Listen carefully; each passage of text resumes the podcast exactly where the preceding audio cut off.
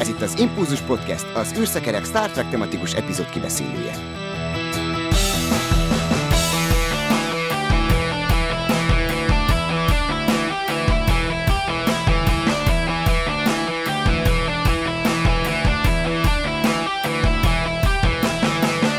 Üdvözlöm a kedves hallgatókat! Szürkülő emlékekkel búcsúztatjuk az új nemzedék második évadát, és aki hajlandó volt velünk újra nézni a Shades of Grey című epizódot, az nem más, mint Magdi. Üdvözöllek a műsorban, szia! Sziasztok! Műsorvezető társamat is köszöntöm, szia Dév! Hello, sziasztok! Én pedig Csaba vagyok. Ezen a héten ugye megtörtént a kapcsolatfelvétel napja április 5-én kedden, de ezt a műsort még előtte vesszük fel, úgyhogy nem tudjuk, hogy mi történt. Lehet, hogy azóta már megérkeztek a vulkániak, és kicsit korábban történt meg a kapcsolatfelvétel, bár nem biztos, hogy van okuk most idejönni, de hát ha. Tehát erről most mi nem tudunk beszámolni, ahogy a Chicagói Conventionről sem, és lehet, hogy ott is lesznek, voltak bejelentések, de most itt mi még nem tudjuk ebben a műsorban. Viszont a múlt héten Strange New Worlds karaktervideók érkeztek, tehát bemutatkozott az egész csapat. Ugye a főszereplőket már ismerjük, itt van Pike kapitány, akit Anson Mount játszik, tragikus sorsú kapitány, tudja, hogy mikor és hol és hogyan fog ő meghalni egészen pontosan. Ez tök jó, ez tiszta Babylon 5. Illetve ugye Ethan Peck és Rebecca Romaine Spock és egyes szerepében is kapott egy-egy videót, akiket még annyira jól nem tudtunk megnézni magunknak, az Uhura Kadét. Őt ugye Celia Rose Gooding játsza, mellette még itt van Lán hadnagy, Christina Chong alakításában. Ő ugye azt hiszem, hogy Lán Nunien Singh az ő teljes neve, úgyhogy ez is sokat mond már az ő karakteréről, érdekes. És uh, itt van Dr. Mebenga, ővel szintén találkozhattunk az eredeti sorozatban, ott ugye ő Dr. McCoy-nak a gyengélkedőjén szolgál, itt úgy tűnik, hogy lehet, hogy ő lesz a főnök a gyengélkedőn, őt Bebs Olusan Mokun fogja alakítani. Hát azt arra emlékszem vele kapcsolatban, hogy ő a vulkáni anatómiában egészen jártas, úgyhogy ha Spocknak van valami baja, akkor ő egy olyan szakember, aki tud segíteni ebben a helyzetben. Aztán itt van Ortegas hadnagy, nem tudom, hogy ő spanyol, és így kell ejteni a nevét, minden esetre Melissa Navia fogja őt játszani, és egy egészen érdekes szereplő, Hemmer, aki egy énár úriember, ő veszi kézbe a gépházat Scotty előtt, és ugye az énár, ugye emlékeztek a, a sápat, csápos fickókra az Enterprise-ból, ők teljesen vakok, és hogy hiteles legyen ez a dolog, az őt megformáló színész Bruce Horák is teljesen vak, úgyhogy ez nagyon érdekes, első főszereplő a Star Trekben, aki, aki egy, akit egy vak színész alakít, és hát ugye itt van Chapel nővér, aki Jazz Bush szerep vagy alakításában fog majd megjelenni. Érdekes, hogy itt két olyan szerep van, amit annak idején Major Barrett játszott, hát ő nem tudta ezeket egyszerre megjeleníteni, de itt két különböző színésznő alakításában megtekinthetjük majd őket. Na, hát tök érdekes ez a csapat, ez a felhozatal. Most már nem tudja Pike kapitány azt mondani, mint amit Jeffrey Hunter annak idején, hogy nem szokott még hozzá a női tisztekhez a hídon, mert most egy csomó hölgyel lesz körülvéve itt az Enterprise-on. Hát nagyon érdekes felhozatal különben, és ez, ez tényleg nagyon érdekes, hogy, a, hogy Major Barrett két szerepe egyszerre fog szerepelni a, a Star Trekben.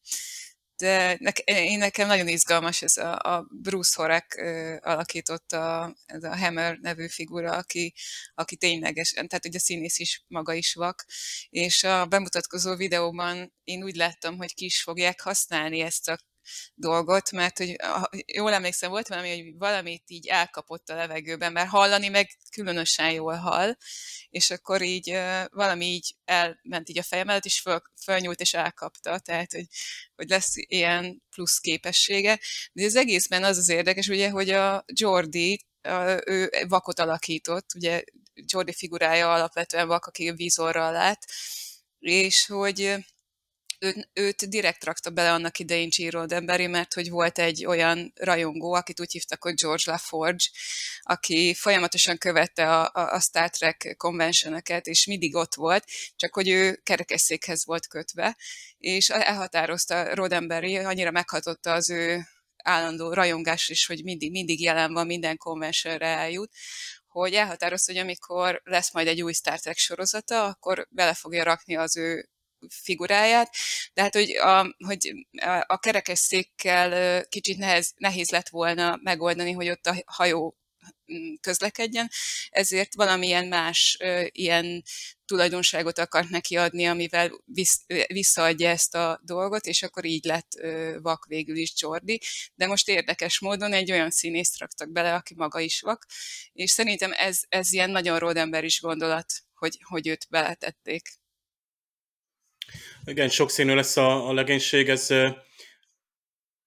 előrevetíti, hogy lesznek karakterpillanatok, biztos, hogy lesz, hát például Dr. Mebanga az egy kicsit ilyen lazább csávó, lesznek biztos humoros pillanatok, illetőleg olyan sajátosságokat, amiket az adott ö, ö, színészek hozzátesznek a karakterekhez. Tehát lehet, hogy, hogy ez az Uhura, vagy ez a névű, ez az egyes egy picit valamiben más lesz lesz egy kis újdonság esetleg a, a régi karakterekhez is, és izgalmas, mert itt, itt javarészt ugye itt, itt nem az, mint a Discovery-nél, hogy nagyon sokféle nem, akár nem teljesen humanoid, vagy nagyon különleges, soha nem látott fajhoz tartozó karakter is van, és lassan ismerjük meg őket, vagy évadokig kell várni, hogy mire megtudjuk a hídlegénységnek a nevét is. Itt már rögtön egyébként tök ötlet, 30 másodperc pont annyira elég, hogy lássunk pillanatokat, helyzeteket. Én még azt is megmerem kockáztatni, hogy talán lesznek ilyen karakterepizódok is. Tehát ha nem is, itt nem folytonos történet lesz, ugye ez egy epizódikus sorozat lesz, és szerintem sokan várunk egy ilyenre. Szóval Viszont lehet, hogy lesz egy Dr. Möbengás epizód, mint régen ugye egy Voyager-ben, egy TNG-ben, hogy ráfókuszálunk egy karakterre, mert éppen ő neki lesz egy problémája, vagy ő tud egy megoldást egy, egy adott helyszínen, és ugye hát tíz epizódban itt nem is tudom, 8 vagy 9 fő karaktert ismertünk meg, egyébként körülbelül ez így befogadhatóság szempontjából szerintem így a, a határa is a dolgoknak, tehát nyilván itt mindenki tehát itt nem hiszem, hogy lesz hogy nagyon kirívó lesz egy, egy, egy adott karakter. Például a Discovery-ben én azt hiszem, hogy Szarónak az alakja ő, ő nagyon sok újdonságot hozott, és, és a színésznek a intenzív, meg ő, tényleg minőségi színészi játéka, az hozzátette ahhoz, hogy ő nagyon kiemelkedett úgymond a, a stábból, vagy a mm, többi karakter közül is, ami nem baj, de itt szerintem próbálják egy picit így, így elsimítani, hogy főleg a ismert karakterek ne legyenek, teszem azt annyira harsányak. Meg hát a második évadban azért tudjuk, hogy közeledik majd egy, egy, egy ifjú körk is, de ő tényleg csak a második évadban, ami ugye forgatás alatt van, igen, Paul Wesley. Vámpír naplókból jön. E, igen, meg szerintem máshogy is nem nagyon láttam őt, én, én, én nem néztem azt, de még Magdi mondta a kerekesszékes George, George LaForge-ot, például Ken Mitchell, Kenneth Mitchell jutott eszembe, aki egyébként pont ott lesz még a Chicagói Conventionon is.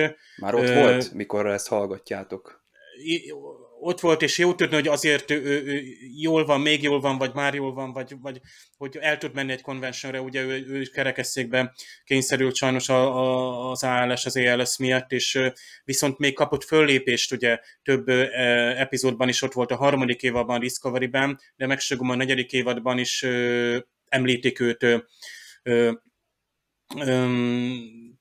szívesen viszont látnánk még öt élő epizódban Magdi, te szerepeltél nemrég a Klubrádióban, Star Trekről volt szó, és azon belül is Leonard Nimoy élete kapott még nagyobb hangsúlyt, és hát emellett Nicholas Meyer is nyilatkozott most nemrég, illetve egy készülő dokumentumfilmben beszélt a Kán haragjáról, és azon belül ugye Spocknak a haláláról, hogy valahogy ez kiszivárgott a, a közönség felé, idő előtt, és elkezdték bombázni levelekkel.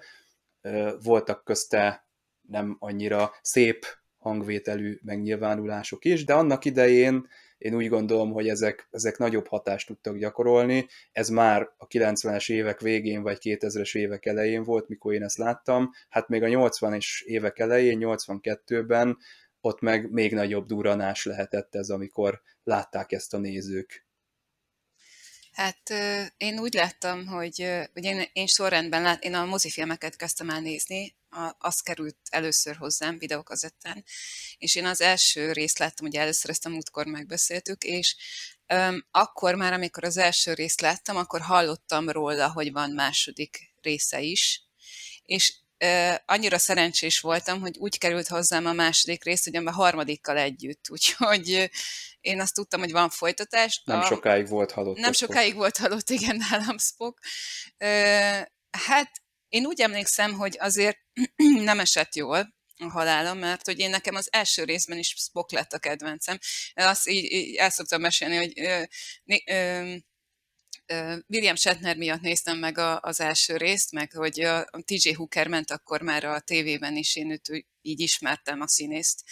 És ö, aztán, amíg végignéztem az első részt, én, én nekem Spock lett a kedvencem, tehát így valamiért ő, ő de szeretem a körkapitályt is szeretem hogy az így, de hogy uh, nyilván a kedvenc szereplőm, a kedvenc karakterem a Spock a, a Star Trekből, és uh, hát azért a második rész végén megdöbbentem én is, hogy, hogy meghal a karakter, és, de szerencsére ugye csak annyit, addig tartott az a dolog, amíg elkezdődött a harmadik rész, és akkor ott már azért fölvillant a remény, hogy azért itt... Hát már a címe is, ugye... Igen, igen. Egyébként meg ezt, hogy levelekkel bombázták a stúdiót, tehát nem tudom, hogy mennyire hallottatok arról a sztoriról, csak a párhuzam miatt így jutott eszembe, hogy amikor Sir Arthur Conan Doyle meg akarta ölni a Sherlock Holmes figuráját, és, és írt egy ilyen sztorit, amiben meghal, vagy hát meg, nem tudni, hogy meghal-e, de szóval úgy tűnt, hogy meghal, mint majd, ahogy Spock is itt meghal, és ő is kapott egy csomó ilyen hasonló nevet, hogy vissza kellett hoznia. Itt vannak ilyen dolgok, hogy, hogy ki, kinek mennyire van elege abból a karakterből, amit, amit ír, vagy amelyiket alakítja. Ugye Spock, Spock figurájából is egy időben Leonard Nimoynak egy kicsit így, így sok, sok És itt volt. ő maga mondta, nem? Vagy ő maga akarta, hogy legyen egy ilyen szép igen. halál a végén. Igen, igen. De hát aztán ugye ezt, ezt elmondtam a rádióban is, hogy ugye megírta az I Am Not Spock című könyvét, amiben leírja ezt a történetet, hogy, hogy, hogy hogyan sokalt be ettől a nem, nem, igazából azért, mert nagyon erős ez a figura, és, és eléggé rányomta a, a a, a, a karakter, az ő színész, színészetére a, a, a lenyomatát. Tehát, hogy nagyon sokan azonosították a szereppel. És nagyon sok van Leonard Nimoyból Spockban, de azért nem ugyanaz a kettő. És aztán végül is 95-ben megírta a, a Spock vagyok című könyvet, és onnantól fogva, illetve hát már később végül is már hamarabb így kibékült ezzel a karakterrel, és azzal, hogy tulajdonképpen ő ezt élete végéig fogja vinni, és, és ugye hát úgy írta meg a könyvét is, hogy Leonard Nimoy és Spock párbeszédei kötik össze a fejezeteket, szóval olyan, mint hogyha önmagával beszélgetne. Ez nagyon érdekesen, pont a rádió riportban világosított meg előttem, hogy ott mond, beszélgettek arról, hogy hát haza is vitte a karaktert. Tehát gyakorlatilag egy Spockként viselkedett, mert volt egy forgatási nap, aztán ő nem vetette el a, a karaktert, nagyon benne maradt és meg nyilván amúgy is olyan tehát arc meg személyiség volt, ugye, ugye hogy Roddenberry úgymond arc alapján mondta rá, meg ragaszkodott, a, hogy vigyék tovább a figuráját, ugye az első pilotból, ugye a Cage Kalitka című epizódból, és tényleg ez, hogy ebből kitörni, ugye ez a versírás, fényképezés, ez, ez tök szép, hogy egy művészeti másik irányba megy el teljesen, egy önkifejezés másik formájába, mert a színészet voltak éppen, ha főleg egy karakterbe be vagy szorítva, az, az, az gyakorlatilag az egy lelki betegséget is okozhat tud szólván. És hát tudjuk, hogy színészeknél elég sokféle lelki betegség is előfordulhat. Hát Harrison Fordnak ugyan nem tudok ki erről, de ő pont ebben az évben, mert ekkor forgatták a, a Jedi visszatért, ugye, és abban hát nem csak a evok, macik rémenek föl nekünk rémálmainkban, hanem az, hogy Han Solo is bizony ki akarta iratni magát, tehát ő is valami hősest akart végrehajtani, aztán ott azt hiszem, hát azt, azt ott nem engedték. Egy kicsi ideig várnia kellett Hannak, ugye amíg nála is megtörténik, ami, ami Spocknál, és érdekes, hogy még szóló is valamiképpen visszatért. nem könnyű. És William Shatner is, ha belegondoltok, igazából őt sem merték úgy megölni például ilyen, ilyen regényekben sem. Tehát körkapitány ugye belelevogolta, hát szinte szó szerint ugye ott a Nexusban, de amúgy ugye ő, ő, ő, ő karaktere élt. Na de aztán jött egy nemzedékek mozifilm, és akkor azt mondták, hogy itt most lezárjuk, mert itt Pikár kapitány véglegesen átveszi a, a stafétabotot, és nem tudom, ez VM Shatnerek mekkora megkönnyebbelés volt, vagy sem, mert ő úgymond önmagát aztán föltámasztotta így saját maga által írt regényekben, tehát ő visszatért ilyen Romulán meg Borg segítséggel, tehát elég érdekes ilyen idő mm, átívelő regényei voltak neki, meg ilyen, tehát ő még kísértette a Star Trek univerzumot, és én nem bánnám, hogy most is visszatérne, és ha és én, én, én, én óriási értéknek tartom, hogy az új Star Trek mozifilmekben ott van Leonard Nimoy. Az, az csodálatos az ő jelenléte. Az nekem borzasztóan megerősíti, hogy ezek igazi kánoni Star Trek filmek, meg nem csak kánonisek szempontjából, az ő, ő jelenléte, kisugárzása, meg voltak egy kémiája is, ugye a, a um, Zachary Quinto által alakított másik Spockkal, csodálatos dolgok ezek, hogy évtizedeken át ezek, ezek a sztorik, ezek a színész egyeniségek így átívelnek és tovább élnek. Hát a Shatner nem is tér vissza, de láthatjuk őt például a Shatner in Space dokumentumfilmben, a Prime Videón magyar felirattal megtekinthető, az előkészületei is ennek az utazásnak, mert ugye tudjuk, hogy tavaly hogyan történt ez, követtük az élő közvetítéseket. Itt egy kicsit jobban belenézhetünk a dologba, és újra meghatódhatunk, mert ugye bővített módon megnézhetjük magát a felbocsátást is, és hogy mit csinálnak ott a fedélzetlen Shatnerrel együtt a, az astronauták, az űrturisták. Figyelem! A műsorban spoilerek bukkanhatnak fel.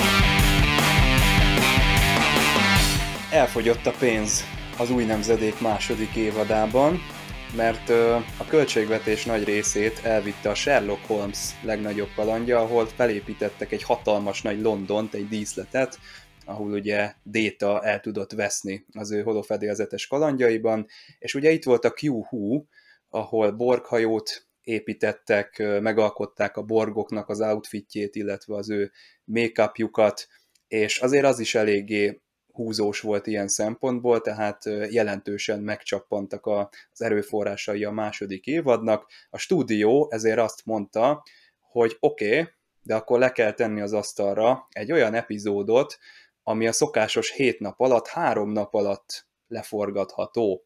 Hát ez kemény dió, ezért jött a képbe ez a bizonyos clip show. Na most ez a clip show ugye azt jelenti, hogy korábbi epizódoknak a képsorai vannak bevágva ebbe a történetbe.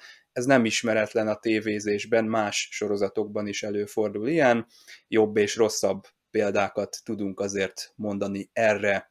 Hát a Shades of Grey című epizódhoz érkeztünk el, Magdi ma a beszélgető társunk, műsorvezető társam Dév, én pedig Csaba vagyok. Tudjátok, hogy mire gondoltam?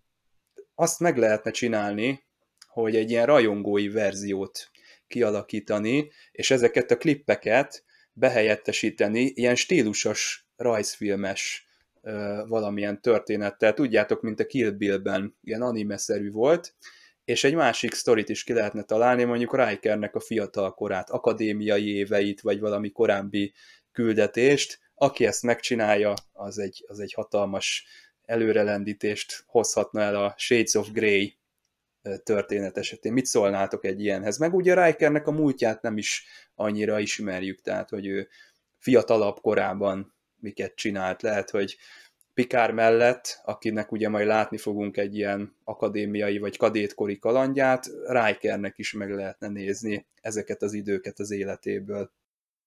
Hát egy picikét kaptunk, tehát később, később kaptunk kicsit korábbi Rikerből, amikor a Thomas Riker megjelenik. Ja, Ugye ő, ő egy kicsit mutatja, hogy milyen volt Riker régen. De, de való igaz, hogy, hogy azért olyan sok mindent nem tudtunk meg róla. Tehát itt tényleg érdekesebb lett volna egy ilyen, de hát nyilván itt a költségvetésről van szó, nem annyira arról, hogy most hogy mennyire akartak egy ilyen epizódot leforgatni. Úgyhogy hát bevallom őszintén, nekem nem tartozik ez a kedvenceim közé, és akkor még Na, úgy finoman fogalmaztam. és hogy én, hogy? hogyha néz, nézem a Star Trek-et, hogyha így sorba nézem az epizódokat, akkor ezt így átugratom, mert hát, ja, ez, ez az ismétlős Nem veszel tudomást róla. Nem semmi, de mert igazából amellett, hogy van egy ilyen alapsztoria, ami, ami egy ilyen egyszerűbb sztori, hogy, hogy megsérül Riker egy, egy ilyen furcsa növénytől valami ilyen mikrobák jutnak be a szervezetébe, amik generálják ezeket a emlékeket. Uh, tulajdonképpen olyan nagy sztoria nincsen az epizódnak, ezek a visszaemlékezések adják a sztoriát, de azokat meg már láttuk, tehát ha valaki legalábbis sorrendben nézte, akkor látta, ha meg nem sorrendben nézte, akkor meg nem mond neki semmit, tehát ez, ez, ez egy olyan epizód, ami, ami újat nem tud adni. Hát jó lehetett annak a munkatársnak, akinek e, e, ehhez végig kellett nézni a korábbi összes epizódot, és kiszűrni, hogy milyen jellegzetes dolgai vannak Rikernek, és abból összeállítani egy ilyen visszaemlékezős klipet. Hát azért nem irigylem, hogy, hát hogy ez, igen, ez volt, volt a munkája. Név szerint Eric A. Stilwell, Production Assistant amit én egy ilyen szakmai fordításokat tartalmazó oldalon úgy találtam meg, hogy felvételvezető gyakornok, tehát ő volt az a fiatal ember, aki 80 órát töltött el azzal, hogy megkereste Rikernek a különböző érzésekhez tartozó visszaemlékezéseit, és azt átadta a producereknek, de egyébként nem csak ennyit köszönhetünk neki, hanem neki jutott eszébe az a cím is, hogy Shades of Grey de előtte volt neki még egy ötlete, azt mondta, hogy lehet, hogy úgy kéne ezt az epizódot elnevezni, hogy Riker agya, tehát Riker's brain. Ezzel is egy kicsit rányomta a stigmát erre a történetre, hiszen az eredeti sorozatban ugye ismerjük a Spock's brain jelenséget, és itt is ugye lehet, hogy, hogy ez vonzotta be a bajt a Shades of Grey számára. Hát nem tudjuk, mi vonzotta be, de hogy ennek az értékelés ennek az epizódnak igen-igen alacsony, még az IMDb-n is, tehát talán nem tudom, hogy ez a legalacsonyabb, de... Igen. igen. Ez a valaha készült, tehát hogyha beírjátok, hogy Star Trek, és tehát ilyen pontszám szerint rangsoroljátok, akkor ez lesz az élen, de visszafelé. Hát ez tényleg művészet, hogy 800-nál több epizód között a, a legrosszabbnak lenni. Én a Csillagkapuból emlékszem, és nagyon emlékszem, hogy ott az első évad végén van egy ilyen, ilyen clipshow szinten, ott valami kormányzati elbírálás, vagy valamilyen felügyeleti ja, szerv. Zárni a igen, igen, és akkor ott, ott bizony visszaidéznek, ott is főleg ilyen hibákat, hogy hol, hol követtek el a, a szereplők, ugye O'Neill és, és társai de ez olyan... egy izgalmas történet, én úgy emlékszem, de aztán lehet, hogy most megkapom a csillagkapu rajongók haragját. Ott egy, persze, ott indul egy, egyébként én mindig szerettem ezeket a politikai irányvonalakat, lássam, az amerikai elnököt beavatják, hogy van csillagkapu, meg esetleg a többi országot is, azok különösen jó vonatai. Őt be kell avatni? Bocsánat, nem, Igen. nem emlékszem már a sorozatra Igen, amikor pontosan. az elnököt beavatják, akkor azon is túlesik. Az milyen, hogy te vagy a leghatalmasabb ember a világon, és egyszer csak szólnak neked, hogy már működik egy csillagkapu a világon. Hát a függetlenség napjában se tudta az elnök, hogy az 51-es környez, kö, körzetben ott volt már, nem tudom, 40 éve, vagy kísérleteztek, ugye például Brent Spiner, Dr. Okun, Okun vezetésével, aki ugye Kicsit vissza is tért volt a haja. új filmben. Most ezt a rajzfilmes betétet mondtad, hát ilyen, ilyen merész nem volt uh, szerintem még a, sem a Star Trek, meg azt hiszem más sorosztok se akkoriban, vagy nem tudom, de én nekem a Fringe-ből jut eszembe, hogy uh, ugye ez egy öt évados ugye rejtély magyarul nagy átívelő sztori, van ugye egy nagy iparvállalat, amelyik uh, elég etikátlan kísérleteket folytat, van egy párhuzamos világ, stb. stb. És van, körülbelül tíz epizódban van Leonard Nimoy, ennek az óriási iparvállalatnak az elnöke, ő is egy kicsit, hát mondjuk úgy, hogy saját erkölcsökkel viszi tovább az ő nagy tervét, és ő is benne van egy ilyen rajzfilmes vissza, tehát ilyen LSD-s szétesős, mert ugye a főhősünk a fő doktorunk, ugye kicsit azért őrült, doki, meg néha lsd is, és pont egy ilyen rajzfilmes álma van, asabban a Nimoy még ott van, és valamikor 2000, éppen hogy tízes évek szint az utolsó szerepei között van, hogy hangban. Egyébként megjelenik ő vizuálisan is, de hangban adja a saját rajzfilmes ilyen, tehát ilyen hagymázas álomban a hangját. Hát ennyire durva nyilván nincs az epizód.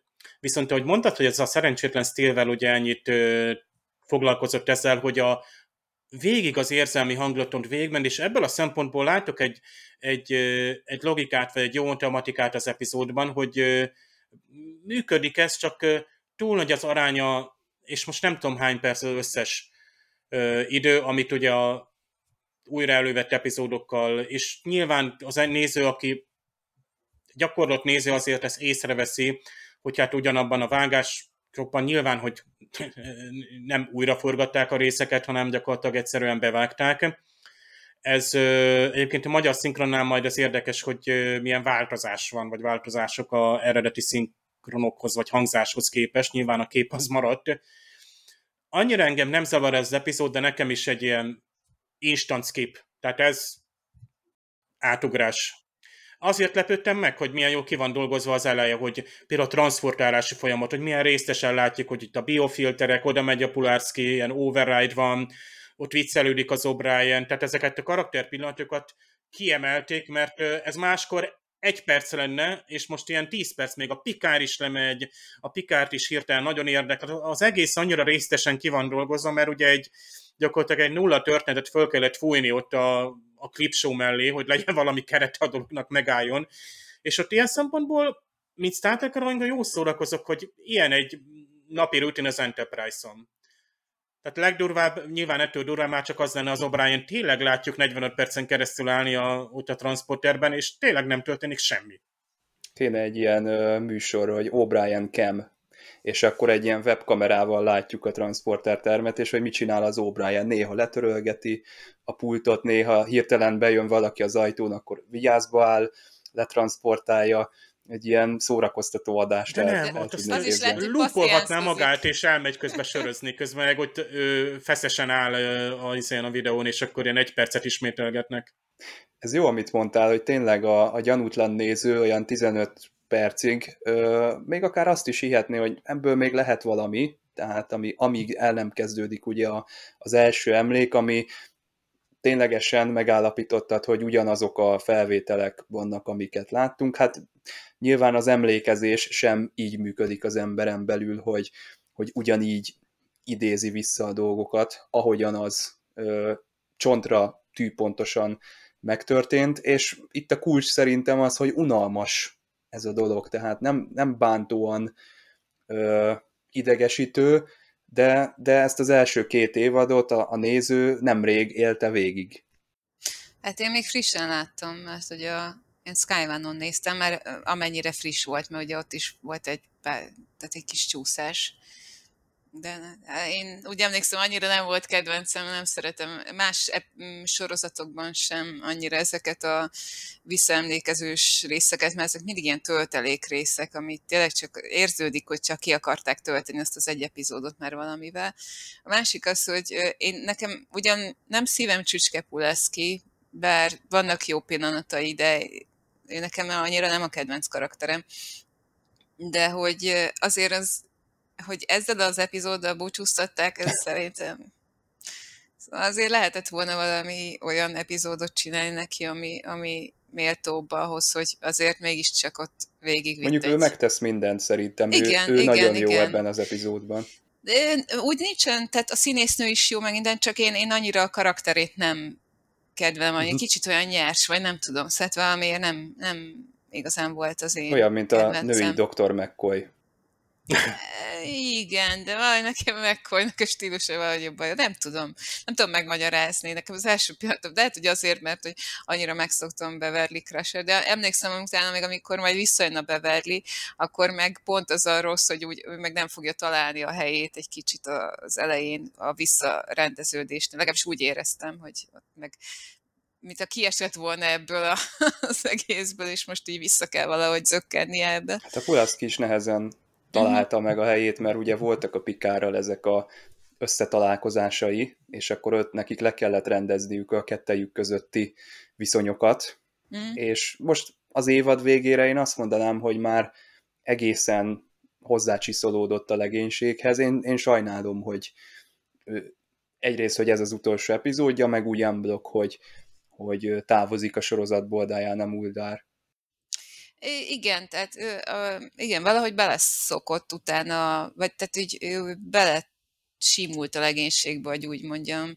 És annyi, hogy például Puleszkinak azért van egyfajta humorérzéke, vagy egy kicsit olyan olyan szarkasztikus humora van, vagy nem tudom, de az, az úgy az ő karakteréhez passzolt, szóval így jó volt. Öm, ez, ez azért úgy fog hiányozni belőle, persze. Meg hogy tudjuk, hogy mi már tudjuk, hogy nem jön vissza a karakter, tehát itt sehol se fog újra megjelenni. Ami, ami Mhm. azért úgy tényleg sajnálatos, mert mégis valahogy megszerettük. Meg nekem azt hiányzik, hogy nincs ilyen staféta átadás. Tehát, hogy itt, itt ebben az epizódban, ami egyébként nem egy jó epizód, itt most eltűnik Puleszki, és a következőben meg már a Nem Beverly Crusher lesz, és valahogy valami, valami hiányzik, hogy valahogyan valami átmenet menjen, vagy, vagy búcsúztassák el Puleszkit, vagy valami. Nekem az úgy hiányzik. Pulaski és a Riker, az a Riker, aki még a, nem a visszaemlékezésekben látható, szerintem kifejezetten neki is jó pillanatai vannak, az a része működik. Ha, ha valami működik ebben az epizódban, a Rikernek a hozzáállása a halálhoz.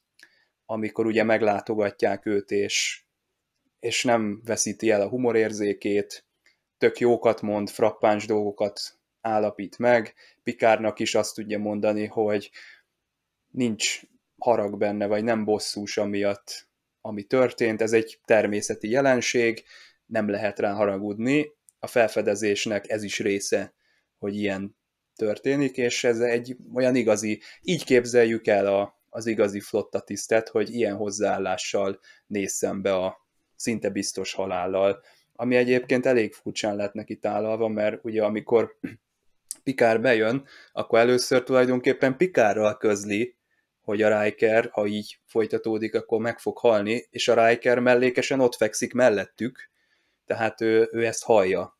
Ez kicsit durva. Hát ez is a Puleszkinek a stílusa, tehát hogy ő, ő nem az a fajta orvos, aki úgy mismásol, hanem ő aztán így megmondja szemtől szembe, ami van.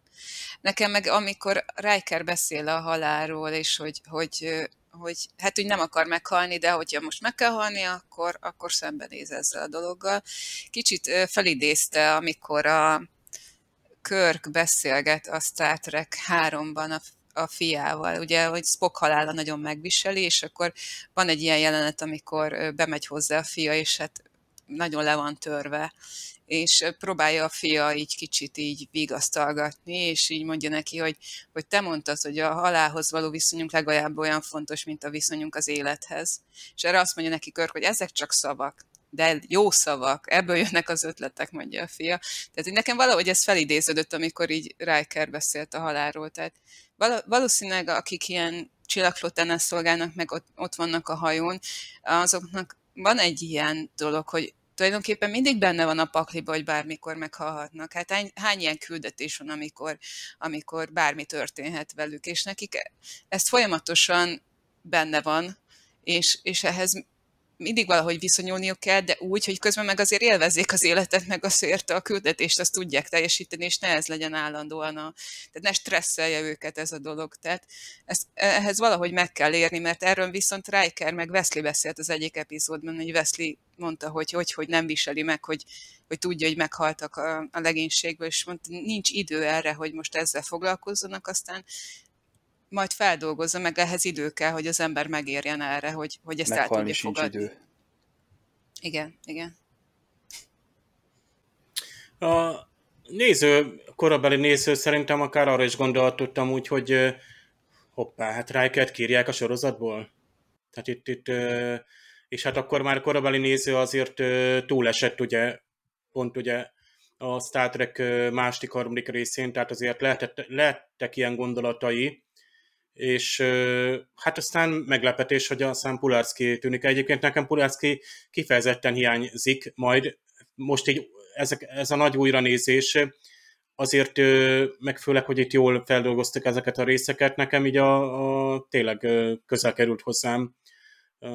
Talán mert én mccoy is szeretem, aztán az új sorozatokban ott van például Dr. Tana, ugye a, a macskadokinő, akinél szintén, hát a macskaságon túl azért őnek is ez a kicsit fanyarnyás stílusa, ahogy ott helyre teszi a dolgokat, meg Tendit, a kis gyakornokot, meg hát ott van Jet Reno, akit ugye a Discovery-ben láthatunk, akit szintén varástosan tudja adni, úgymond ezt a, ezt a kicsit nem cinikus, tehát tényleg ez a szarkazmus, de, de ezt a tényleg dörmögő vén tengeri medvét, aki már mindent megért. Egyébként a Jet Reno-nál tudjuk is, hogy mennyi minden van mögötte.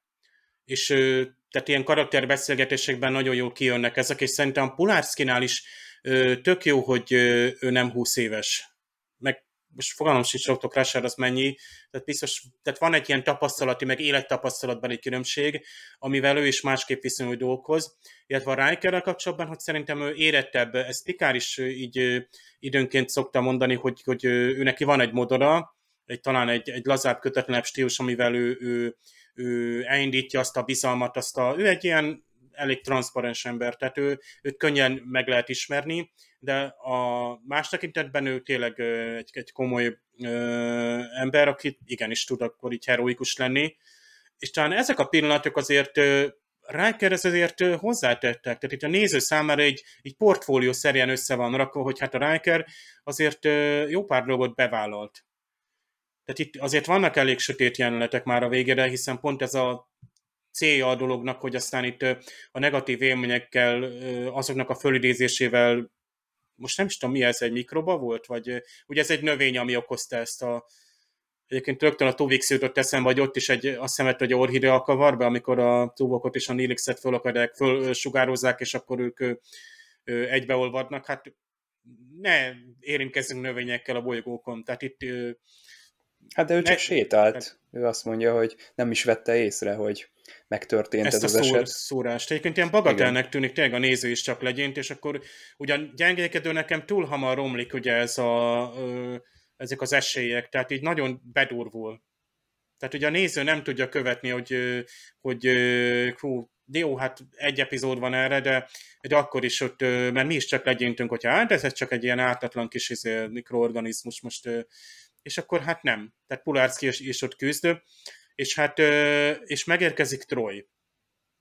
És hát bizony Troy, aki ugye elég jól ismeri Riker, de mindenképpen az érzéseit tudja fogni, és hát ott azért vannak pillanatok, amikor azért ott belegondoltam, hogy, hogy hát ha létezik kínos momentum, az az, hogy te neked éppen ábrándjaid vannak, méghozzá erotikus, intenzív gondolataid, és a volt kedvesed Imzadi. ezt föl tudja fogni, és még egy másik ott mellett álló, tehát nőnek is elmondja, hogy hát éppen intenzív erotikus ábrándjai vannak a, a, a, a Rikernek. És hát ez, ez így van, ez előttünk van, és, és nem tudok ettől elképzelni, tehát ilyen, ilyen szégyent, amit ugye az ember át tud élni, hogy ez szerencsétlen Riker, az azt hiszem ott az edókat látjuk, az edóhölgyeket, akik hát alig valamiben vannak, meg hát ott van Ránkernek ugye az a érdekes találkozás a Minuettel.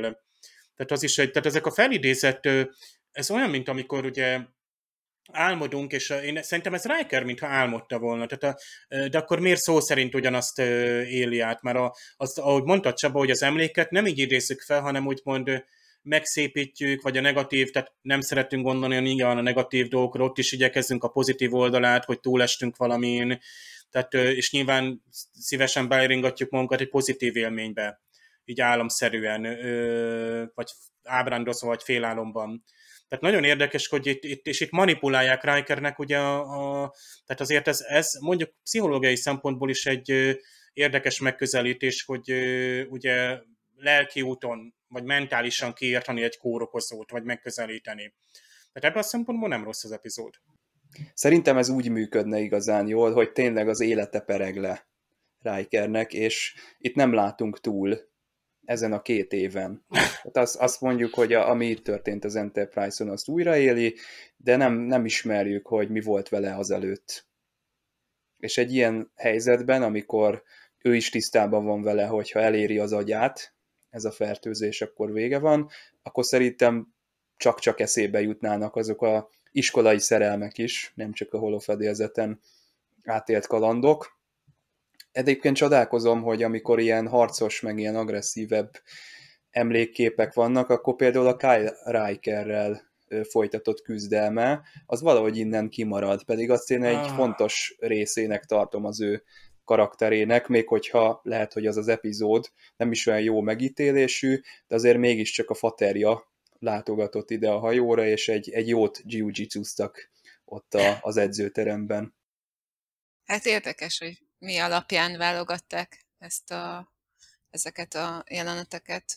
Érzelmekhez kötődő jeleneteket, mert ugye egyértelműen ott el is mondják, hogy mikor milyen érzelmek vannak, és biztos, hogy így kellett, ez volt a szempont.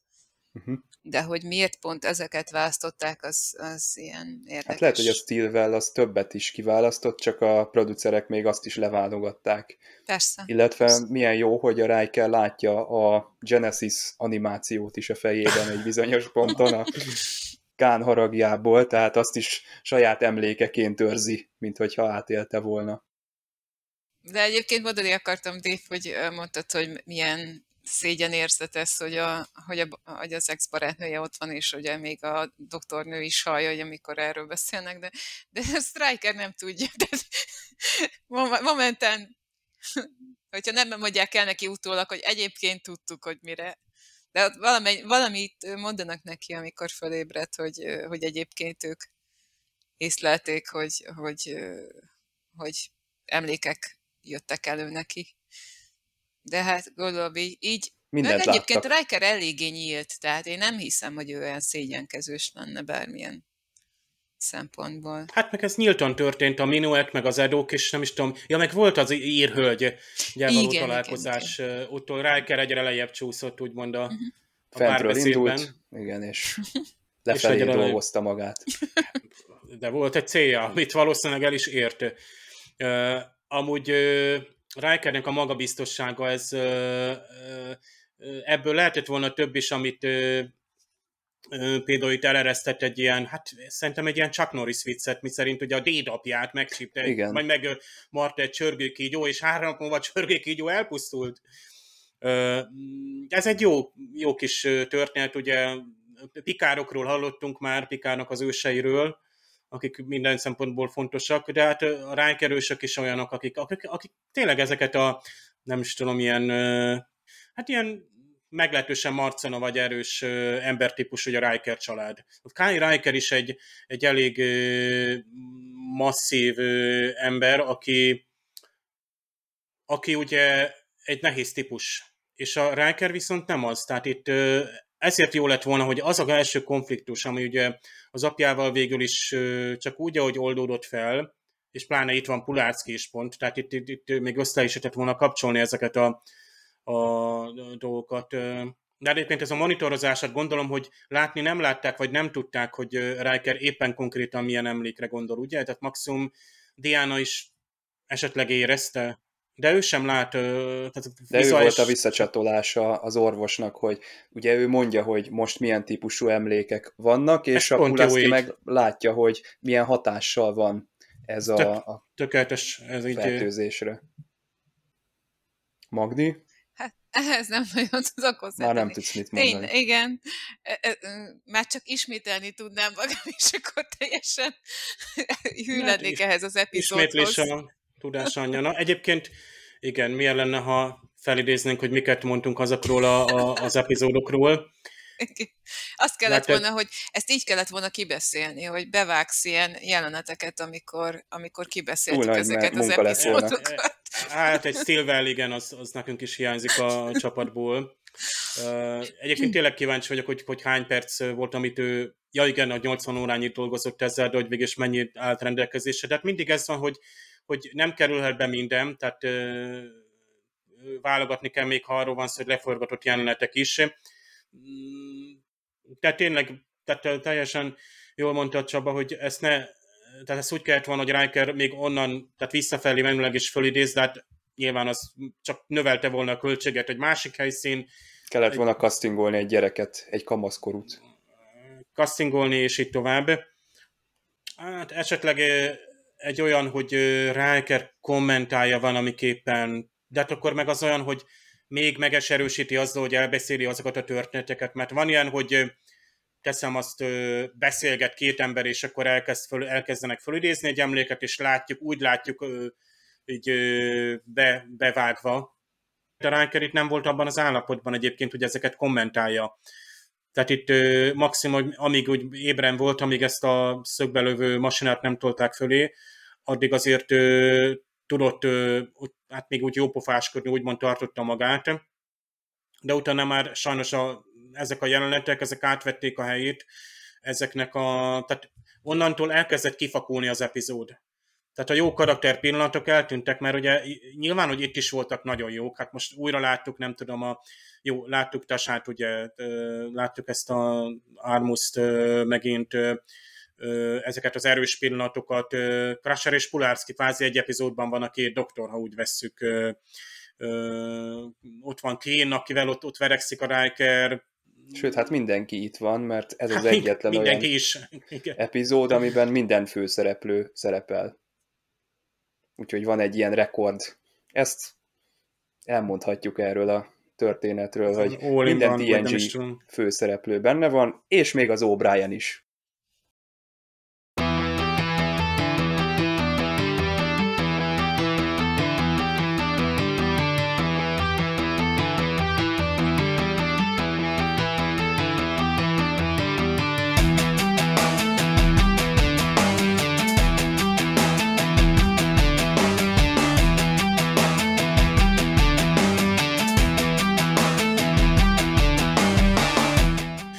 Az epizód készítésekor mondhatni, hogy egy könnyű módszerhez nyúltak az alkotók, de ahogy itt mondtad, Stilwellnek a, a, az alapos munkáját, azért azt mégsem lehetett egyszerű összeválogatni, és kiválasztani a megfelelő jeleneteket, hogy kiegészítsék a, az epizódot.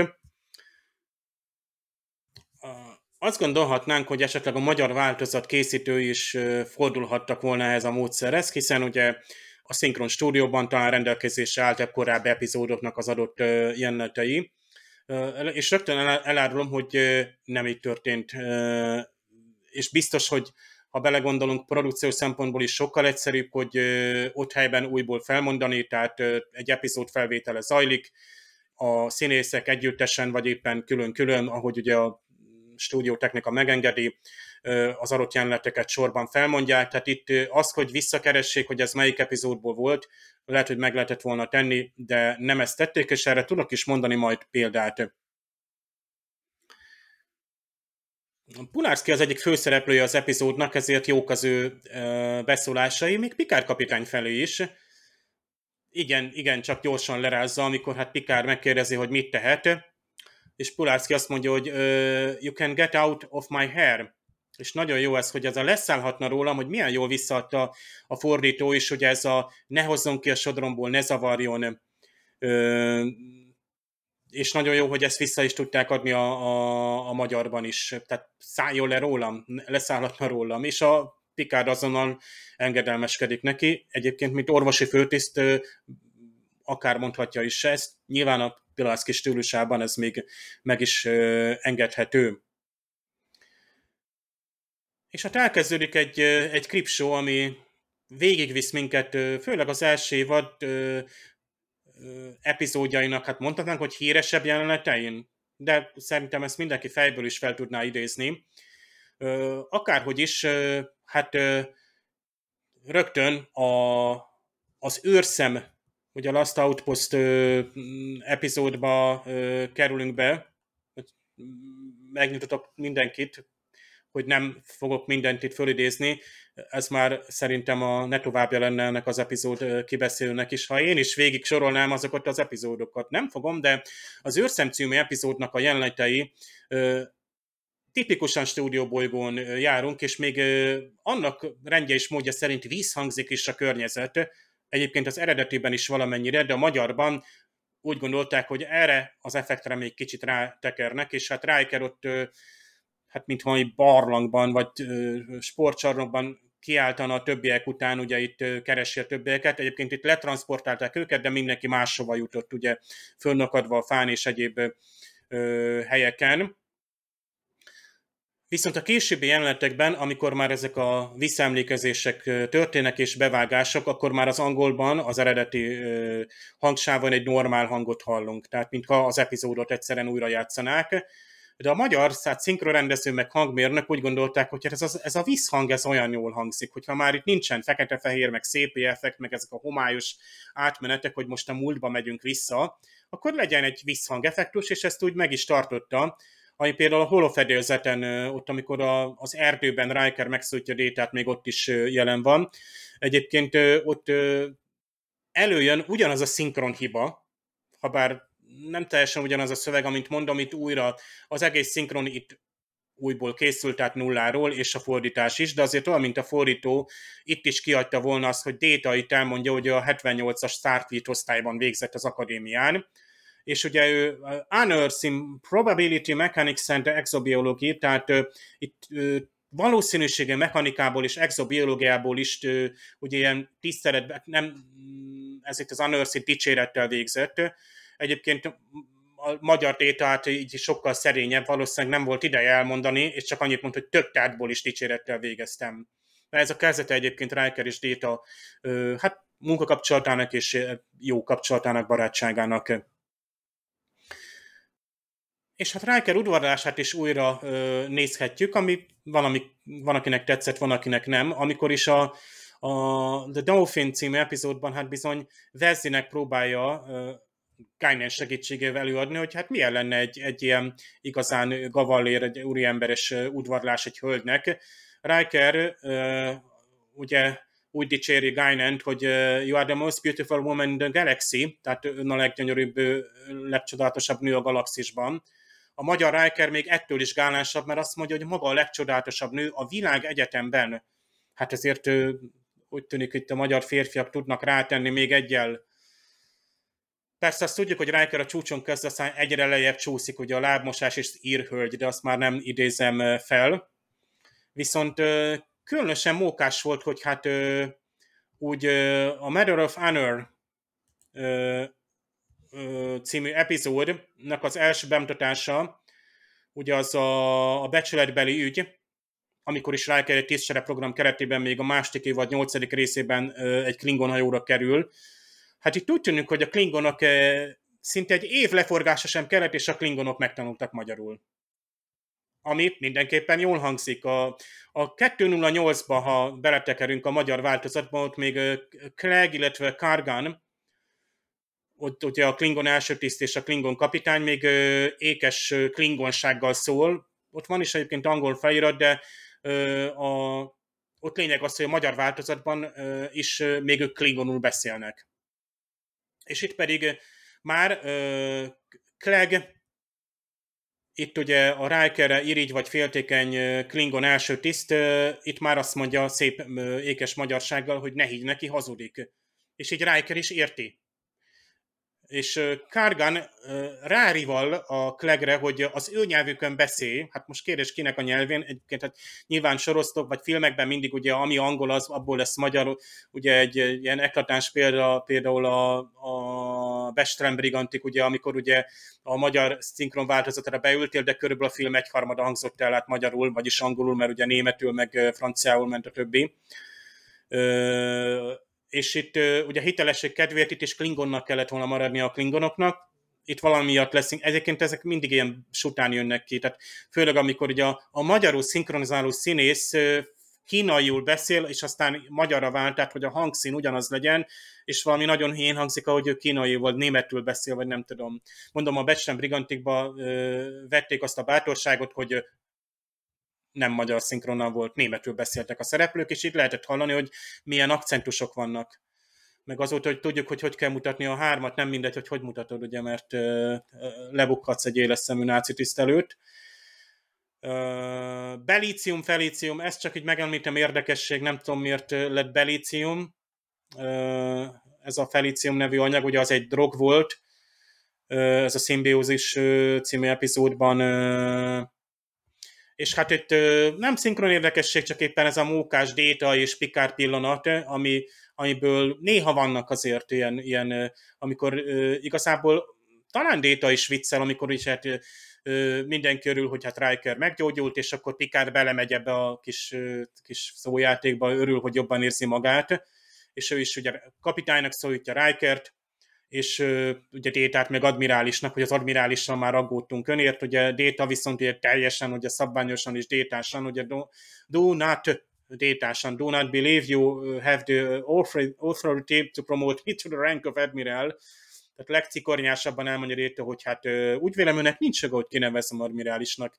És azt hiszem ez a minden jó, ha vége jó, így ér véget a második évad, majd hogy nem a toszféle hahotázással, és éppen ezért egy, egy óriási cezúra a, a harmadik évadnak a, a kezdete, tehát bizony itt, itt szinte egy, egy másik TNG-t kapunk bizonyos értelemben majd a, a harmadik évad első részével.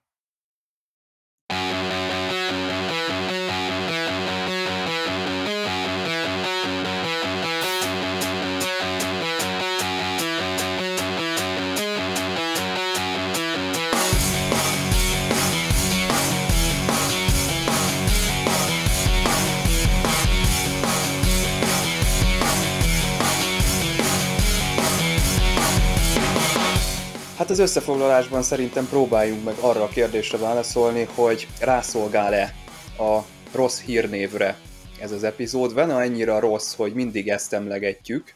Az eredeti sorozat újranézésnél mindig ugye azt mondtuk, hogy ó, az pokkadja, csak azon legyünk túl. Itt meg újra és újra előkerül, hogy ú, a Shades of Grey, mi lesz ott? Van-e ennyire szörnyű ez az epizód? Tegyük fel ezt a kérdést, hogy például 3,4 pontot érdemele az IMDB értékelések során.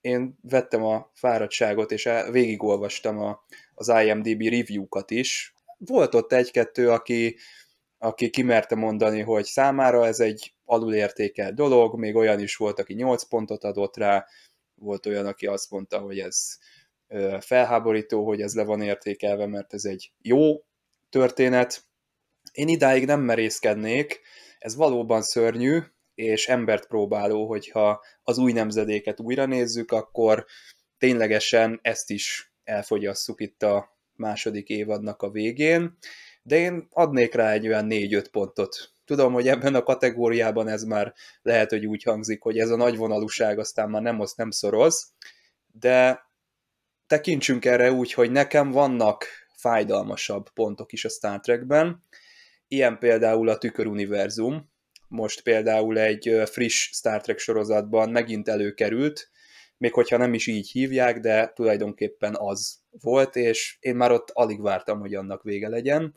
Én ott sokkal jobban szenvedtem, mint a Shades of Grey esetén, de teljes nyugalommal átléphető, átugorható és ignorálható epizód sajnos a második évadnak ez a lezárása, de annyi vigaszunk lehet, hogy ezek után már csak cliffhangerekkel, dupla epizódoknak a, az egyik felével fognak végződni a TNG-ben a, az évadok, ami nem jó hír azoknak, akik akkor nézték a TNG-t, amikor frissen ment a tévébe, mert nekik egy egész nyarat kellett végigizgulniuk, nekünk viszont könnyebb, mert akiknek megvan az egész sorozat, azoknak rögtön megtekinthető ezeknek a dupla epizódoknak a második része is, és ezek a dupla epizódok bizony már egytől egyik kiválóak lesznek majd, és ahogy Dave mondta, a harmadik évaddal egy új korszak is beköszönt majd a, az új nemzedék során. Tehát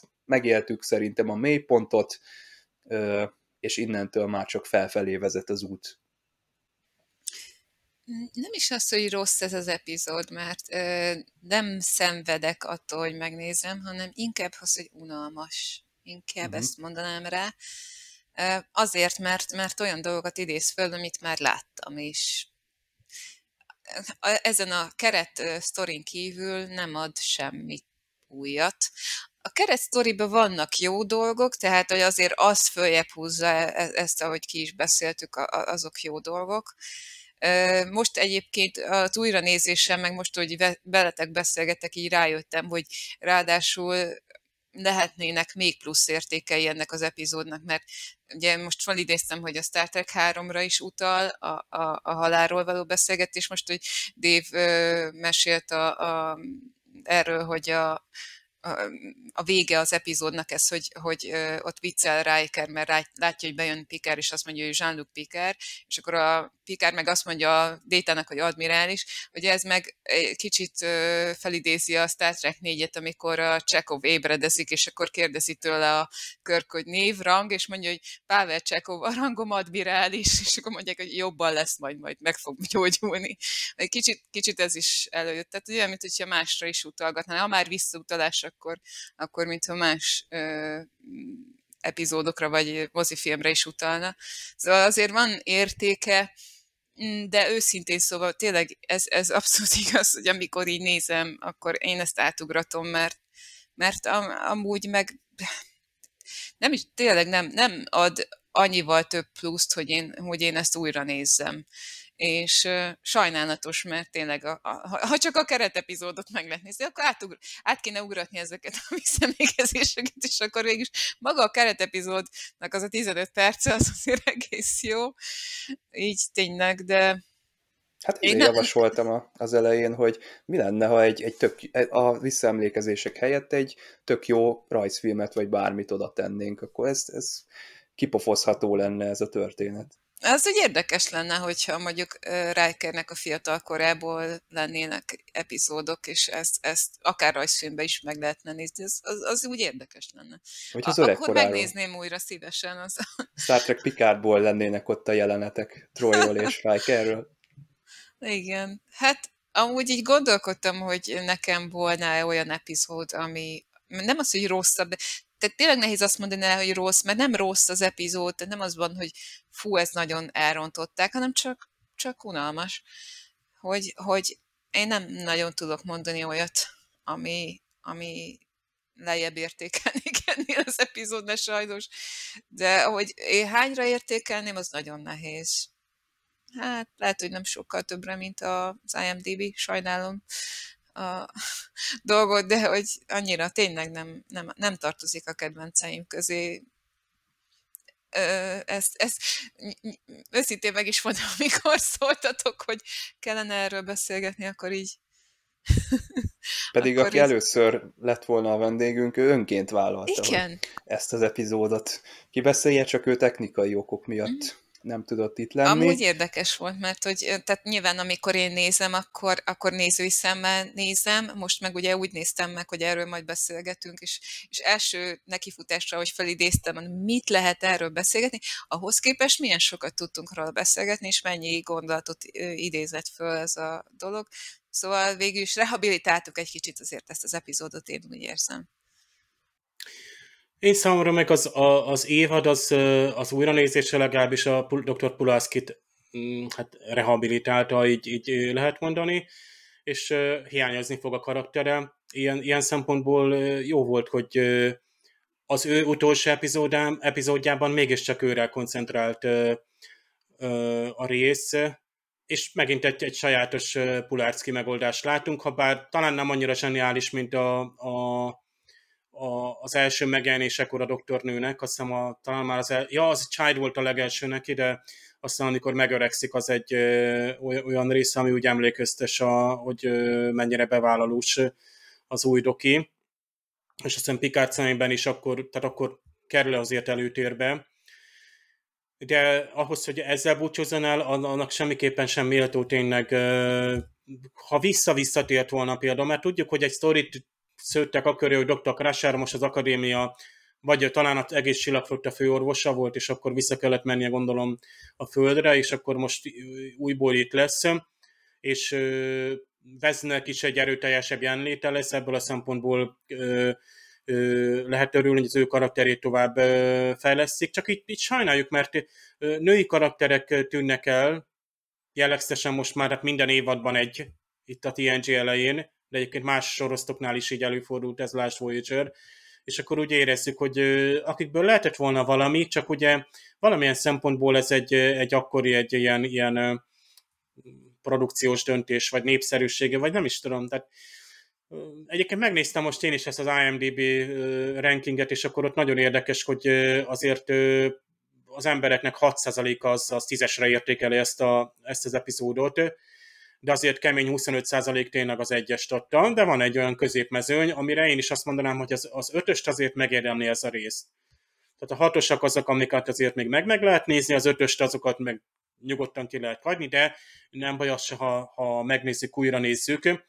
Egyébként a sorban, a legrosszabb epizódok sorában hát a Subróza következik, ami talán csak hetedik évadban jön, az meg egy Pulárszki doktornőhöz kapcsolódó, egyébként szerintem nem rossz, mert érdekes epizód, de nagyon kilög ugye a általános Star Trek. Dr. Crusherhez kapcsolódik az, nem? Ja, elnézést, persze Dr. Crushernek van egy ilyen földön túli kalandja, hát nem is tudom, ott ilyen műfai keveredés van már inkább. lép kapcsolatba. Ö, de a legrosszabb epizódok között itt találjuk ugye a, a, a híres régi ismerőseket, mint a Code of Honor, az Angel van, a The Child, a Justice, a, bunyó. a Manhunt. A bunyón nagyon csodálkozom, az is a nagyon... Voyager? Igen. De az, alacsony... én itt most a, csak a TNG-t látom itt ja. előtt.